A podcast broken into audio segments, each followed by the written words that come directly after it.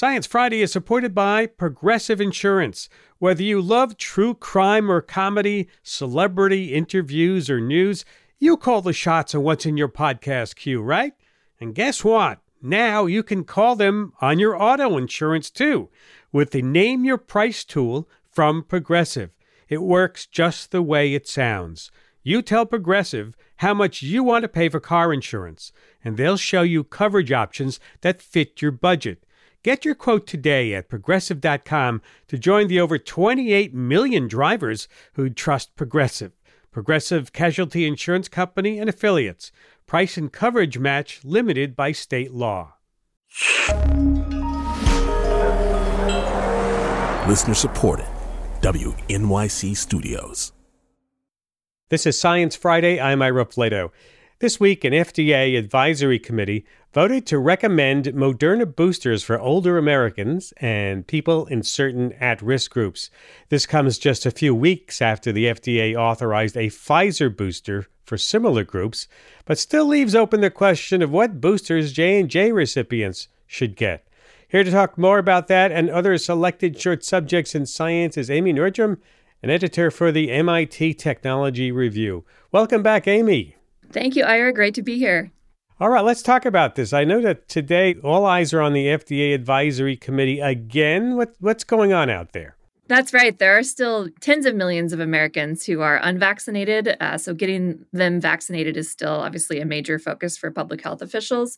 But we're also now in the stage of the pandemic where there's this question about whether those who are vaccinated should get a booster to stay well protected against COVID.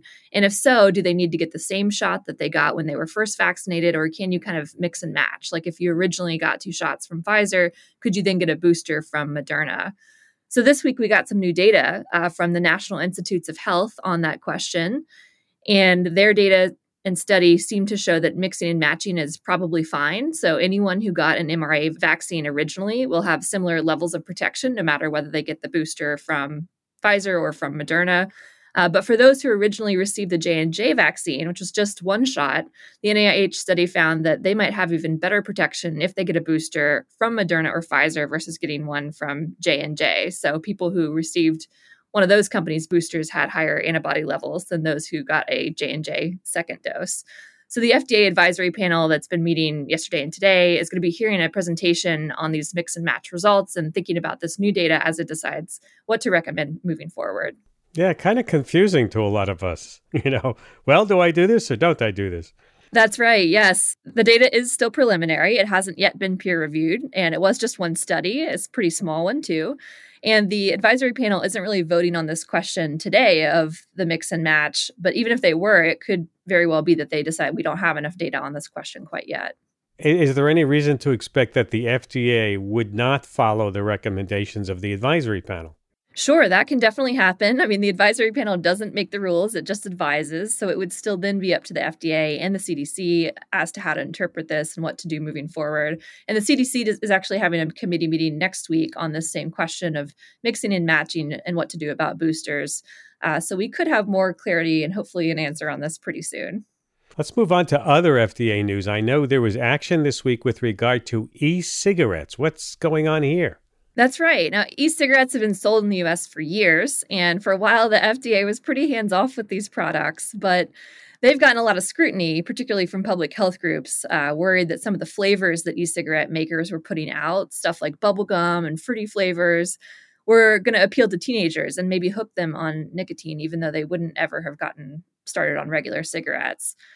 Uh, on the other hand, some adult smokers have switched over to e cigarettes, and since they produce water vapor instead of uh, cigarette smoke, they're generally considered to be safer than smoking cigarettes. So the FDA has told e cigarette manufacturers they have to apply to have their products that were already on the market authorized by the agency so that the agency can kind of weigh the risks and benefits to public health of each product. And they've been going through all these applications. They've rejected millions of them already, uh, particularly for flavored products that might really appeal to teenagers. But this week, it did grant its first authorization for a tobacco flavored e cigarette. And Catherine Foley wrote a really good piece on this for Politico, just about how much confusion there is around why this particular product got approved and so many others haven't, and then how the FDA is going to regulate this industry moving forward. Yeah, because you know some people say I if I want to get off the habit, I need to wean myself off regular cigarettes, so maybe e cigarettes are the way to go. Exactly. That's the argument for them. And uh, this company, that's what they're saying their product will primarily be used for. And the FDA has said, even though we've authorized this one product, we're going to be monitoring that company's advertising, making sure that they're not targeting minors and that you know teenagers aren't getting hooked on their products because they could revoke it if that happens. All right, let's let's move on. We reported last week on the discovery of specialized face recognition cells in monkeys and by extension probably in people and there's more news this week on an effort to map the brain i mean it's going like crazy tell us about it yeah, the brain, as you know, is a very complicated organ. Uh, there are thought to be like a thousand different types of cells in the brain, and we don't really know what they all are or how they work together to make our brain function. So, for years, uh, scientists all around the world have been working on some really big research projects to try and help us understand that better. And this week, we heard from one of those groups. They published uh, 17 new papers all at once, made a big splash in the journal Nature describing their work so far. And their mission has really been focused on trying to identify all the different kinds of cells in the brain and make what they're calling a kind of census or an atlas of these. So they started with one specific part of a mouse's brain and uh, its motor cortex, and that's what these the papers this week mostly describe. So that's only really a small part of the brain that they've looked at. Yeah, it's slow uh, work. It's slow going for sure. So that it, really, they've only mapped like one percent of a mouse's brain at this point. And once they finish the mouse's brain, they're hoping to do that by 2023.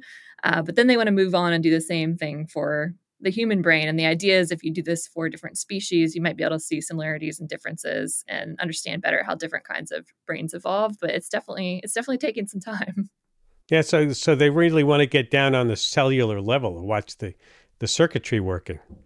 Exactly. Yeah, being able to see kind of the anatomy of each cell and its components, even on a molecular level, uh, how these cells interact with each other and communicate. Hmm. You have some sad news this week about Florida's manatees. Boy, they have been under attack ever since I can remember for decades, either from motorboats hitting them with their propellers and gashes. And now it's even worse, more bad news. It's true. Yes. It's been a really tough year uh, for Florida's manatees, actually, the deadliest year on record for them. So, the state has lost 10% of its manatee population just this year. Almost a thousand manatees have died so far. And as you said, there's a number of different reasons why. Uh, the Miami Herald had a nice editorial kind of explaining some of them. One major reason is that manatees eat seagrass. They eat hundreds of pounds of it a day, and there just hasn't been as much of that around because of pollution from agriculture uh, and, and septic systems along the coast. So a lot of the manatees are actually starving to death. Wow. Wow. Uh, I mean, are they on the endangered? They're not on the endangered species list, are they? No, they were for a long time, but they got taken off a couple of years ago. Uh, it was a pretty controversial decision. They were changed from endangered to threatened, but there is an effort now to get them back on. So, some lawmakers in Florida are trying to introduce a bill to Congress to really quickly get them back on the endangered species list. And we'll see if that actually happens. Uh, they are such gentle uh, animals. I have, for a TV show I did years ago, I was snorkeling with them, and this 2,000 pound manatee knew I was there and just kindly moved away when I came swimming by. Oh, they, they're just wonderful animals. And, and some uplifting news now. I understand astronomers have heard some strange radio signals. Wow. Tell us about that. This is kind of a weird one. So, this week, astronomers announced uh, they detected new radio waves coming from somewhere within the Milky Way that didn't really fit the patterns they'd expect from any kind of object that they know about. And these waves were behaving in ways that are really hard for them to explain, like switching off off and on at random or dialing up or down in intensity. Uh, so this has created a big question for them about what exactly is out there emitting these radio waves, and right now they really, really don't know. Do we know which part of the universe they're coming from? Yeah, it's around the center of the Milky Way, uh, but we don't know much more about them. They've been able to detect the, them on a number of different occasions uh, over time, so it's not just a one-off instance uh, but they haven't yet been able to kind of hone in on what that what the possible source of it might be. So this is not like a pulsar, which has a very you know clock like on off so signals sweeping past you. This is something sort of random. Yeah, it seems to be. I mean, they they thought about oh maybe it's a pulsar or maybe it's a solar flare from a star. Um, there's also these things called fast radio bursts, which I know you've talked about on the show. It's like a series of you know signals that are coming from somewhere in space and repeating, or just happening as a one-off event. Uh, but of all the things that they've considered, and they looked at a lot of possibilities, this signal still seems different uh, since it's changing wow. so much. We always discover so much stuff going on out in the universe. We have no idea what it is. Well, we don't know what 96% of the universe is made out of, anyhow, with the dark energy and dark matter. Throw this in with that there. Um, exactly. Let's look, yeah, let's look ahead to the weekend. There's a planned launch for a mission called Lucy. Tell us about that. Right. This is happening early tomorrow morning. The rocket has been rolled out to the launch pad in Cape Canaveral uh, in Florida, and the weather's looking good and it's all ready to go. So, this is a NASA mission. It will be sending a spacecraft out to Jupiter's orbit, where there are two huge bunches of asteroids that are orbiting the sun along with Jupiter. So, they follow the same route around the sun. And this NASA mission uh, that launches tomorrow is going to be the first to go out and really take a close look at these asteroid clusters. So it's going to really spend the next 12 years exploring eight asteroids in particular. Uh, and Ashley Strickland wrote a really nice piece about this mission for CNN with a, with a lot of good info. Uh, and scientists think that these asteroids are leftover bits of material from when the solar system first formed. So they're hoping to get a better sense from studying them about how that happened and what exactly they're made of besides just having a lot of fun flying around the asteroids, can you give us a, some details on what the, the mission is, is trying to study? Well, scientists have described these asteroids almost like fossils. So, really understanding uh, how they formed and what they're made of could help us know what the solar system was like 4.5 billion years ago when it formed. And they're also going to be taking a look at things like, you know, do these asteroids have moons or craters? And craters can really help you tell uh, how old they are and when when these asteroids formed. So they think these asteroids were sort of, as you say, remnants from the formation of our solar system and just leftover pieces. Exactly. Yeah, they're kind of like a a time capsule in a way of what early activity might have happened in our solar system. And so maybe by taking a closer look at them, we can kind of learn about how our own planet and others have formed. Yeah, because we've had missions to sort of land on space bodies. No, no, none of these. Lucy is not going to land on any of these and, and take a sample or something and bring it back. No, it's, it's just going to be cruising by them. But it is kind of interesting because it's also going to be making a few trips back closer to Earth so that it can use Earth's gravity to actually reposition itself out where it needs to be by Jupiter, which is a pretty unusual aspect of this mission. Usually a spacecraft will just kind of go out and, and stay close to where it's investigating. All of this allows me to say we can end with Lucy's in the sky above. Exactly. so thank you, NASA, for that opportunity. Thank you, Amy. Thanks, Ira. Amy Nordrum, editor for the MIT Technology Review. We have to take a break, and when we come back, a look inside a research institute for indigenous benefit run by indigenous scientists. Stay with us. There's a lot going on right now mounting economic inequality, threats to democracy, environmental disaster, the sour stench of chaos in the air. I'm Brooke Gladstone, host of WNYC's On the Media. Want to understand the reasons and the meanings of the narratives that led us here, and maybe how to head them off at the pass? That's On the Media's specialty. Take a listen wherever you get your podcasts. This is Science Friday. I'm Ira Flatow. Last Monday was Indigenous Peoples Day here in the U.S., a holiday to honor Native Americans and their resilience over many centuries of colonialism. Because of a long history of maltreatment and discrimination, Native Americans' health disparities are stark compared to other American populations. Illnesses like chronic liver disease, diabetes, and respiratory diseases are much more common this is where the Native Biodata Consortium comes in. It's a biobank, a large collection of biological samples for research purposes. But what sets this facility apart from others is its purpose. The biological samples are from indigenous people, and the research is led by indigenous scientists. Joining me now are three of the scientists involved in this work. Krystal Tsosie, co founder and ethics and policy director of the Native Biodata Consortium, PhD candidate in genetics at Vanderbilt University. She's based in Phoenix, Arizona. Joseph Yracheta, executive director and laboratory manager, the Native Biodata Consortium. He's based in Eagle Butte, South Dakota. And Dr. Matt Anderson, assistant professor of microbiology at Ohio State University, board member and treasurer of the Native Biodata Consortium based in Columbus, Ohio. Welcome, all of you, to Science Friday. Thank you for having us. Thank you. Thanks for having us. You're all welcome.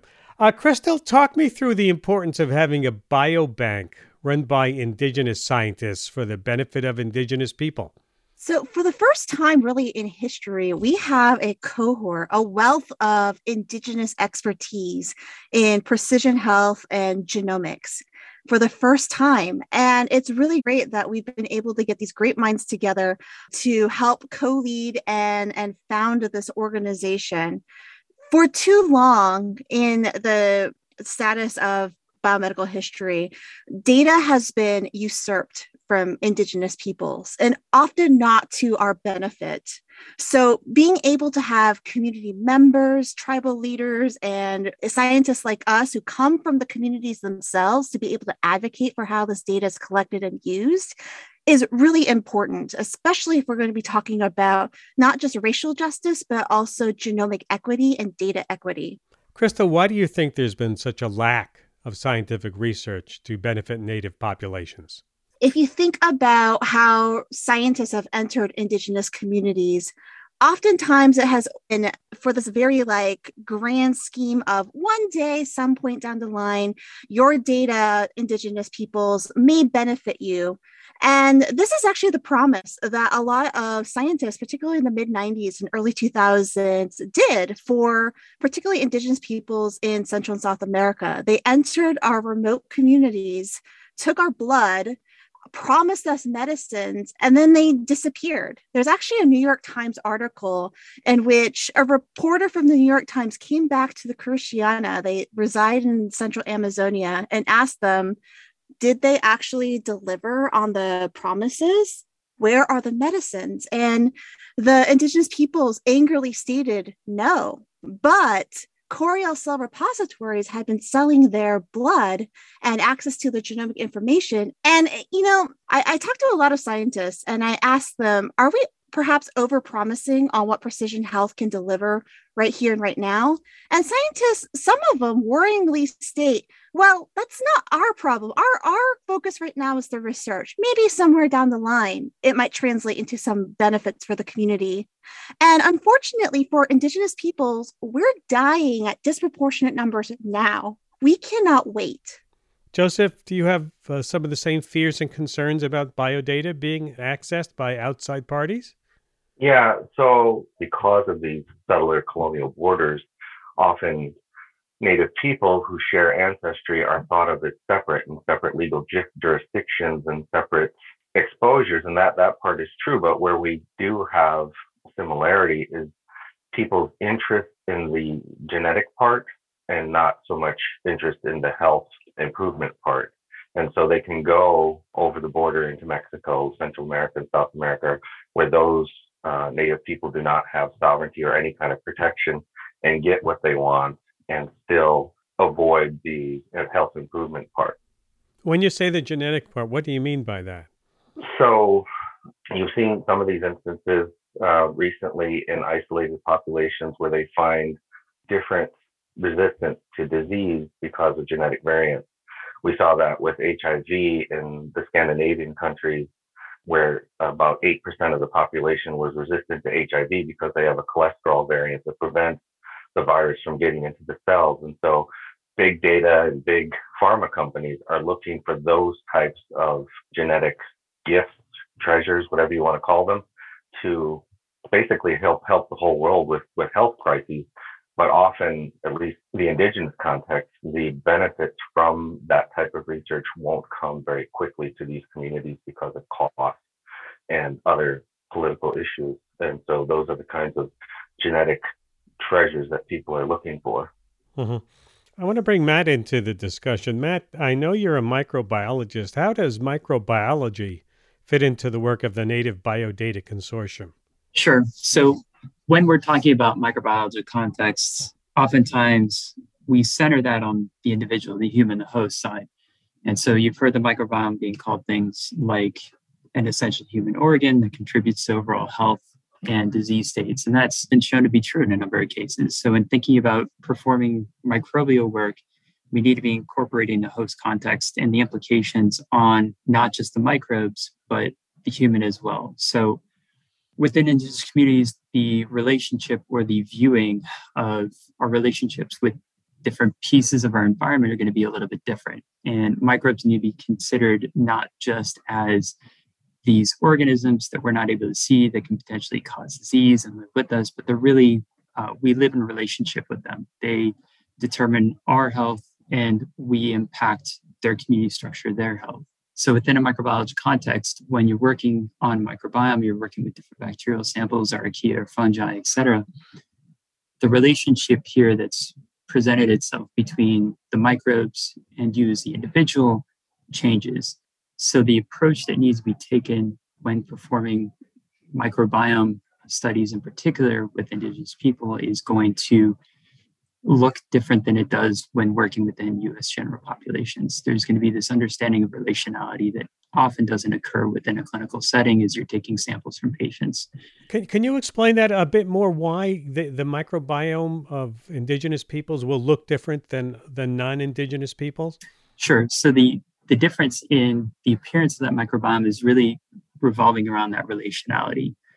So the obligations that we have to all the pieces of our environment, including microbial systems that live within our guts or on our skin. We have an obligation to help maintain and protect those organisms because of their exact same role that they have in relationality to us and protecting us as well. So it's more a human centered approach as to thinking about that relationship between the microbes and the human and how that balance is fundamentally what's going to be important in, in promoting health of the individual as well as health of the microbiome itself. Would you extend that uh, comparison also to the microbiome in the soil? I mean, there's a huge microbiome in the soil. Do you study that also? So we have some new projects that have popped up specifically around microbiome in the soil, and this is being done on Cheyenne River based on land usage practices based on the way that humans are interacting with the soil, are we altering things in such a way that it's going to be detrimental on the microbes that are found there and promoting the ecological health of the soil that promotes not only the ability to be able to use the land for different purposes that people are interested in revolving around agriculture and ranching, but also in the different types of plants that are able to grow based on the microbial community profiles of the soil are those soils now no longer able to support plants that are important for medicine, plants that are important for ceremony? So, how does the human impact present itself not only in the microbial contents, tracing itself back to humans, but also through all the other ecological systems that exist in relationship? I'm also reminded of a, uh, a legal case that was made into a play called Informed Consent and it was a case between the Havasupai tribe and Arizona State University. The scientists were called in to look at the prevalence of diabetes in the communities and see if there was a genetic disorder there. And, and what they wound up doing was on their own, without informed consent from the tribe, looking, uh, hey, where did the where did this tribe come from genetically? And and they came up with a, a migration pattern that contradicted traditional stories. And, and the, the tribal leaders were very, very upset with this, that they went beyond what they were told to do. Are you familiar with that case? Oh, well, I'm an incoming assistant professor to Arizona State University, which is at the center of that landmark lawsuit. So I'm going to jump in here and perhaps provide a little bit of commentary. Please. There was of course, an uproar and that this data was collected from 50% of the Indigenous community members without even having them sign consent forms, which broadly consented to the use of their samples and data for anything that uh, researchers felt deemed worthy of the greater scientific good, which is a very common template language at the time. But one of the concerns, of course, was the cultural misalignment of uh, scientific purposes in entering communities to perhaps prove a hypothesis which is culturally incongruent with how the peoples uh, perceive their own cultural origin stories because the Havasupai tribe believe that they actually originate at the base of the Grand Canyon. But there were other concerns as well. Another concern is that the researchers promised that they were going to investigate type 2 diabetes, but really they were also looking at other stigmatizing conditions like schizophrenia and other mental conditions. And they didn't inform the community beforehand that they were going to use their samples and data for those purposes. One of the concerns, too, is that even though this broad consent to the collection of data was the norm in the early 2000s and mid 1990s when this data collection took place, we've actually shifted back to broad consenting today. There was a period of time in which researchers had to get study specific informed consent. So, if there was any change in the research protocol or the research question, then researchers had to go back into communities and re ask people to sign informed consents again. And scientists found this too logistically burdensome because, well, scientists are great at collecting data. They're not necessarily great at, and this is speaking from my own personal experience experience, they're not necessarily great at connecting with community members and communicating back, or at least they weren't in the mid to late 2000s. And now, in this big data era that Joe mentioned, we're now harmonizing data across multiple data sets. And in order to do that, we've again re entered this era of broad consenting, in which we're asking people to contribute their data and, and genomic data to data sets for time immemorial without having any consent as to what happens to their data in downstream studies. So basically, Ira, what it comes down to is respect for Indigenous people. So uh, just as Krystal mentioned, informed consent versus broad consent has this uh, pendulum like motion in research, so too does the idea of self determination for Indigenous people. So of course, early in our history with Europeans, it was very much a conquest type mentality. And then uh, later on, it became they need to have some autonomy and self determination. And now we're in the current era, we're kind of back at that place where people want natives to assimilate and become part of the broader US fabric. So that idea of whether or not Indians are wards of the state or whether they're independent nations is at issue. Researchers, as Krystal pointed out, don't have this extra layer of public relations comfort. They often defer to the federal rules or federal policies. And for right now, it's, it's kind of been this detente where neither side really wants to push the issue because both sides might feel that they would lose some power. So we as scientists are operating in this gray area and in that gray area is where we are really afraid that lots of things are going to get lost in the mix. Very interesting. Just a quick note that I'm Ira Flatow, and this is Science Friday from WNYC Studios.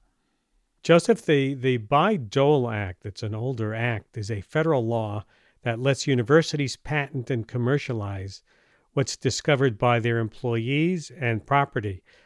Are there issues with keeping these samples and your results in house and not commercialized?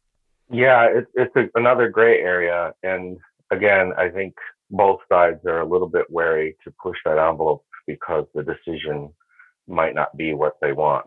And um, often people don't think of science as, and research as political, but it definitely has become so since the 40s. And the Bayh-Dole Act pushed that even further uh, because a lot of the data that was being generated through public tax dollars didn't have ownership, so nobody wanted to develop it further.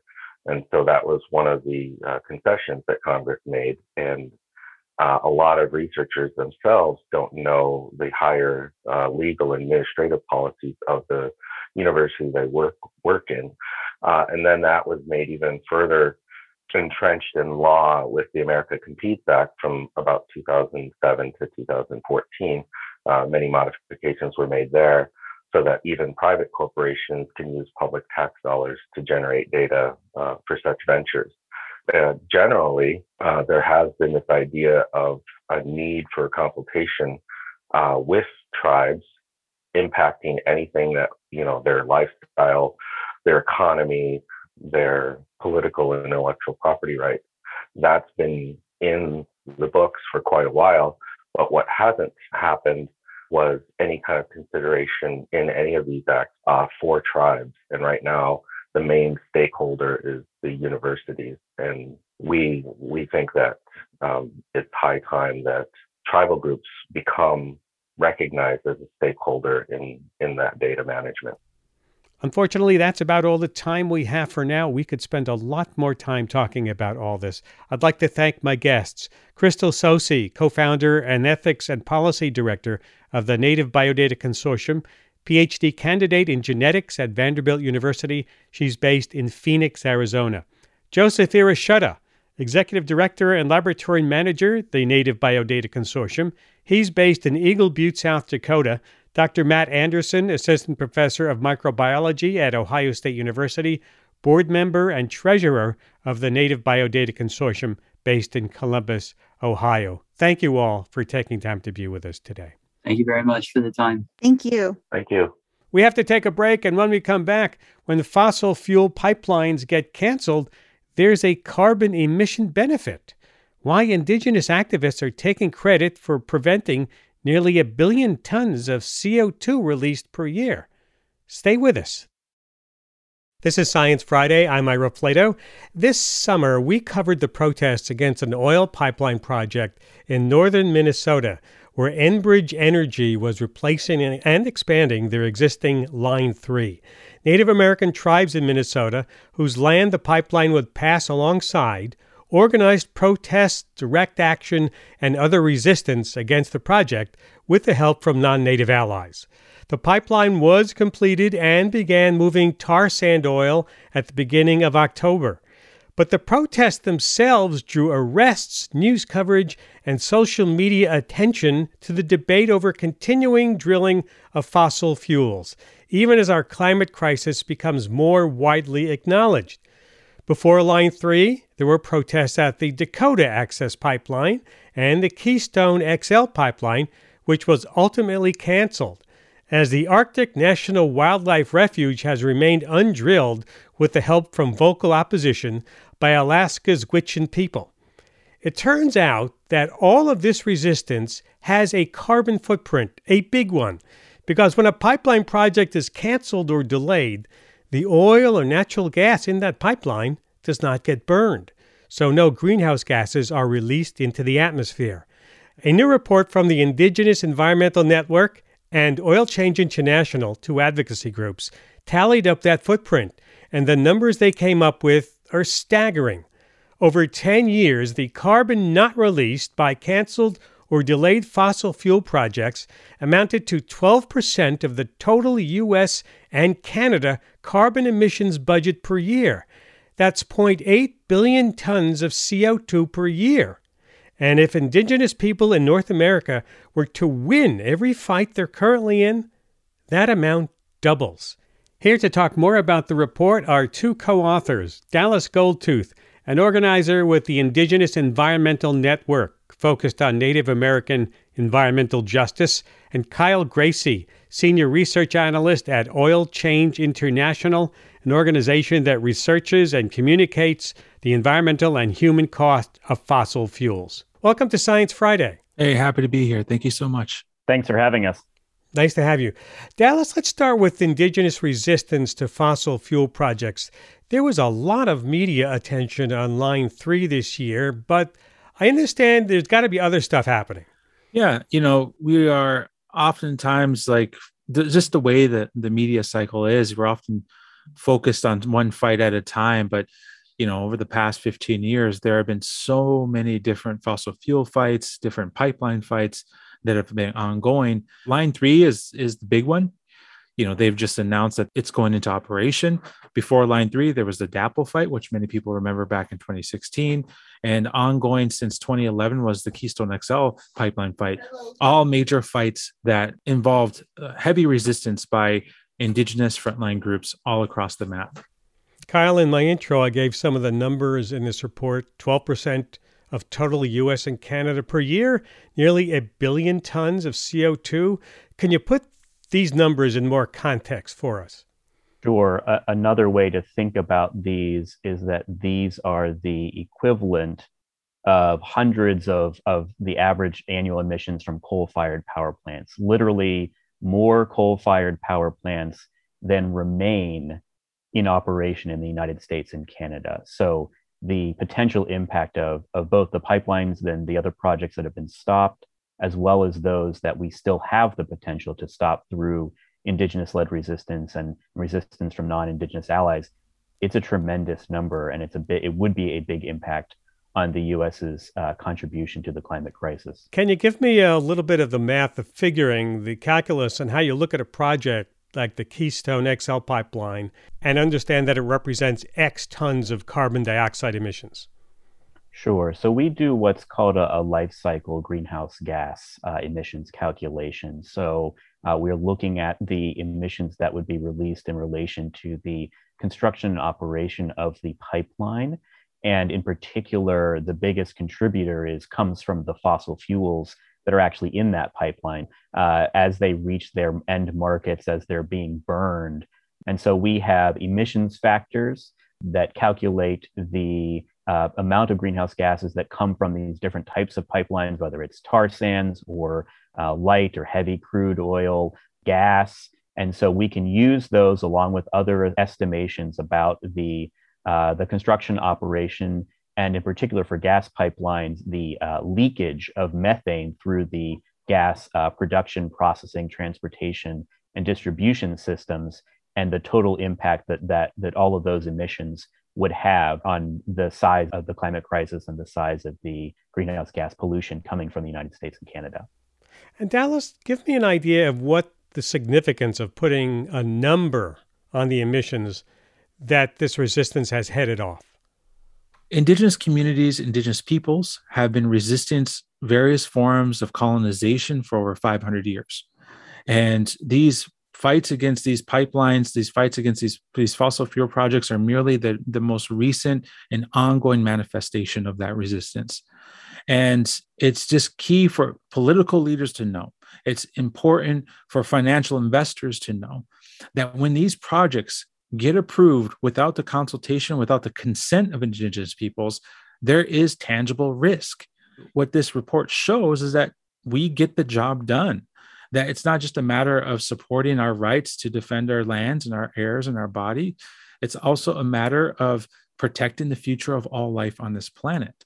So it's it's a huge thing to show that oh yeah you, people say oh those are just a couple indians over there arguing and fighting but they're not really making an impact. Well this report show, goes to show that no we are making an impact a tremendous impact. And then really we are literally leading the way in what it takes to address climate change. I mentioned the arctic national wildlife refuge and the gwich'in people. I mean ANWR has been on and off the table for drilling for decades. How sure can you be that it's the protest of Native Americans that's causing this and other projects to falter, Dallas? You know, obviously, there's a lot of different stakeholders at the table when it comes to these fights. You know, there are a lot of these projects like the Keystone XL pipeline. I worked hand in hand, oftentimes hitting the ground with right wing landowners who were really concerned about the impacts that the Keystone XL pipeline would have on their water to feed their animals and their plants. But hearing them directly, they're like, we would not have gotten this far if it wasn't for Indigenous communities stepping up. A lot of these fights and projects really are often challenged on the grounds of impacts on treaty rights and Indigenous rights. I mean, that was one of the main decisions between both Keystone XL and Dakota Access Pipeline. I mean, Dakota Access Pipeline was completed, but in the lawsuits itself, the court cited and said, yeah, you're right. The tribes were not consulted. The tribes treaty rights were violated. And so this project should be shut down. It was the inaction of the federal government that is allowing it to continue to go. But the legal analysis supports us that Indigenous rights, the arguments for Indigenous rights, the impact on treaty rights is actually having a tangible impact to stop these projects or to delay them significantly. I mean, we cannot ignore the fact that due to the Dakota Access Pipeline fight, there has been this renewed interest to divest from the fossil fuel industry. And the fossil fuel industry itself, the Energy Transfer Partners, the parent com- company for DAPL itself, has said that indigenous resistance has cost them billions of dollars. And they're actually going after folks in the courts to try to hold them accountable. Of course, folks can say, well, there's other people, there's other factors to play in here, but you cannot ignore the time, the energy, and the action that indigenous peoples have been taking all throughout this process and for over the, for over generations. You're basically saying that you can argue Native American rights, any kind of rights you want to talk about, doesn't get you anywhere, but money talks in this country. We are not blind to the fact that we, as we live in this capitalist system, that you know it is the levers of finance that really get the ball moving on projects, but it's also the levers of finance that stop projects in their track. And so, with this report, you know the hope and the intention of this is that different communities different groups and organizations who are fighting their respective projects can use this in their advocacy work when they're going after the financiers of different projects and say look like how can you put money into a project that is violating human rights that is violating indigenous rights that is uh, potentially increasing the risk of sexual violence upon native women and native children? At the same time is probably going to be delayed and there's a good chance it will be delayed because of the very indigenous peoples that they're encroaching upon or violating. Mm-hmm. Kyle, you also did the math on the battles indigenous people are fighting against projects that have not been canceled yet. And if they were, you're right in the report, that would double the carbon benefits. Are you hoping that listing these numbers can help convince others to cancel those projects? Absolutely. Maybe President Biden might change his mind about Line 3? President Biden ought to change his mind about a lot of fossil fuel infrastructure projects, and in fact, actually has the authority to cancel a lot of these projects from happening. So, yes, absolutely. Our, we have two, two goals in highlighting the projects that are being resisted today. One is to give support and hope to the resistors that their fight matters and that it can have a huge impact if they are successful, and also to send a message to policymakers that they have the ability to stop these projects, and that if they do so, not only is that good for the climate and good for our, frankly, our commitments as countries, the US and Canada, uh, to, to improve, to reduce our emissions, but also good for other very important benefits like indigenous rights, environmental justice, the health uh, and welfare of the communities, both indigenous and non-indigenous, who live right in the middle of these where these projects would be sited. And the tar sands is a great example of where the preventing these pipelines has made a difference. The tar sands produce something in the order of 3.1 million barrels per day right now. It wasn't too long ago that there was that the expectation for tar sands growth was something like close to double the double that, seven million barrels per day. And those estimates are no longer the case because multiple pipelines that were supposed to carry tar sands oil have been prevented. So there's a real shift in what we see in terms of production numbers because these fossil fuel pipelines have been canceled. There's an argument that says, well, if you don't build it, then somebody they'll find another way to get the oil out or they'll find another way to get the fossil fuels out. And that's not what we see. What we see is that these pipelines these this infrastructure makes the difference between whether this fossil fuels flow out and eventually find their way into the atmosphere or whether they stay in the ground which is where they should be. But you wouldn't expect kyle for the for the industry and people's homes and heating to go cold turkey off of oil overnight or natural gas we're already seeing a, a, clear energy transition. We've been seeing it for a long time. And we already have technologies available to make that transition off of fossil fuels. Uh, countries and governments are already putting in place things like mandates on no new uh, gas infrastructure uh, for residential and commercial construction. So, no, it's not overnight, uh, but it is already happening. And what we need now is for governments to accelerate that transition and make it easier for people to transition away from fossil fuels. It's also important on the supply side that we prevent the fossil fuels from getting to market because what these pipelines do is make it cheaper and easier uh, for these fossil fuels to be consumed in the first place. um, making it cheaper and easier for people to access renewable energy, for renewable energy to supply people's homes, people's businesses. That's what we need more of. This is Science Friday from WNYC Studios. Dallas, do you agree? Does success look like a transition to renewables for you and for indigenous peoples? Well, in a way, we don't have a choice. I guess. I mean, we do have a choice here. We do we want to continue the path that we're on, which is an addiction to fossil fuels, to the detriment of many of our ecosystems and our livelihoods, let alone the billions of people who lives will be lost or, are greatly impacted because of climate change.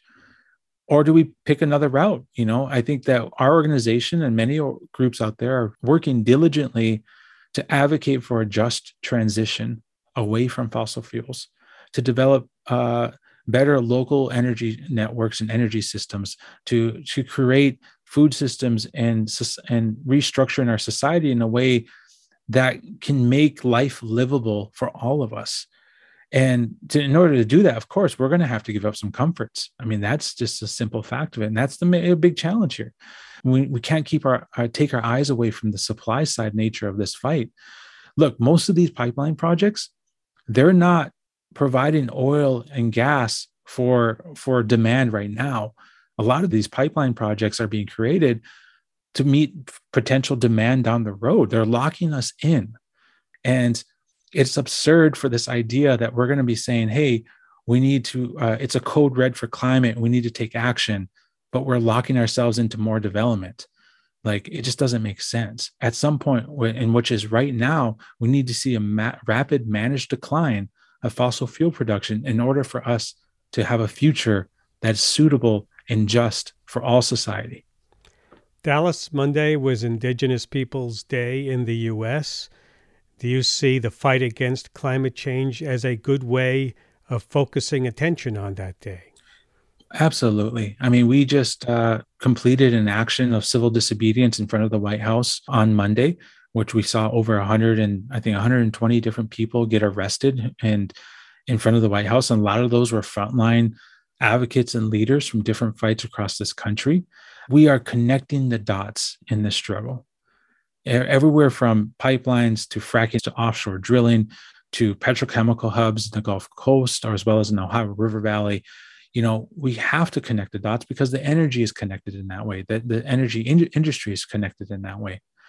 I think that uh, Indigenous Peoples Day is a great day to refocus us on not only the the stuff that has happened in the past and the atrocities and hardship that Native folks have gone through, but to also bring awareness to what's happening right now. The line three fight is not over. The Dakota Access Pipeline fight is not over. There's a pipeline in, in the East Coast called a Mountain Valley Pipeline. It's a natural gas pipeline. There's Native folks standing up in resistance to that right at this as we currently speak. Uh, it's a chance, and I encourage everybody to challenge ourselves to say, "Hey, how are we supporting Native folks right now so that we don't repeat the history of colonization that has plagued this country since its very foundation. Gentlemen, you've given us a lot to think about and talk about. I want to thank you both for taking time to be with us today. Thank you. I appreciate it so much. Thank you. Dallas Goldtooth, an organizer with the Indigenous Environmental Network. He joined us from Chicago. And Kyle Gracey, research analyst at Oil Change International. He joined me from Pittsburgh. And that's about all the time we have for this hour. Here's Daniel Peterschmidt with some of the folks who make our show possible. Thanks, Ira. Jennifer Fenwick is our Director of Institutional Giving. Ariel Zych is our Education Director. Beth Ramey is our Controller. Nadia Ortelt is our Chief Content Officer. And I'm digital producer Daniel Peterschmidt. Thanks for listening. And of course, BJ Leiderman composed our theme music. And if you missed any part of this program or you would like to hear it again, subscribe to our podcasts or ask your smart speaker to play Science Friday. Have a great weekend. I'm Ira Flatow.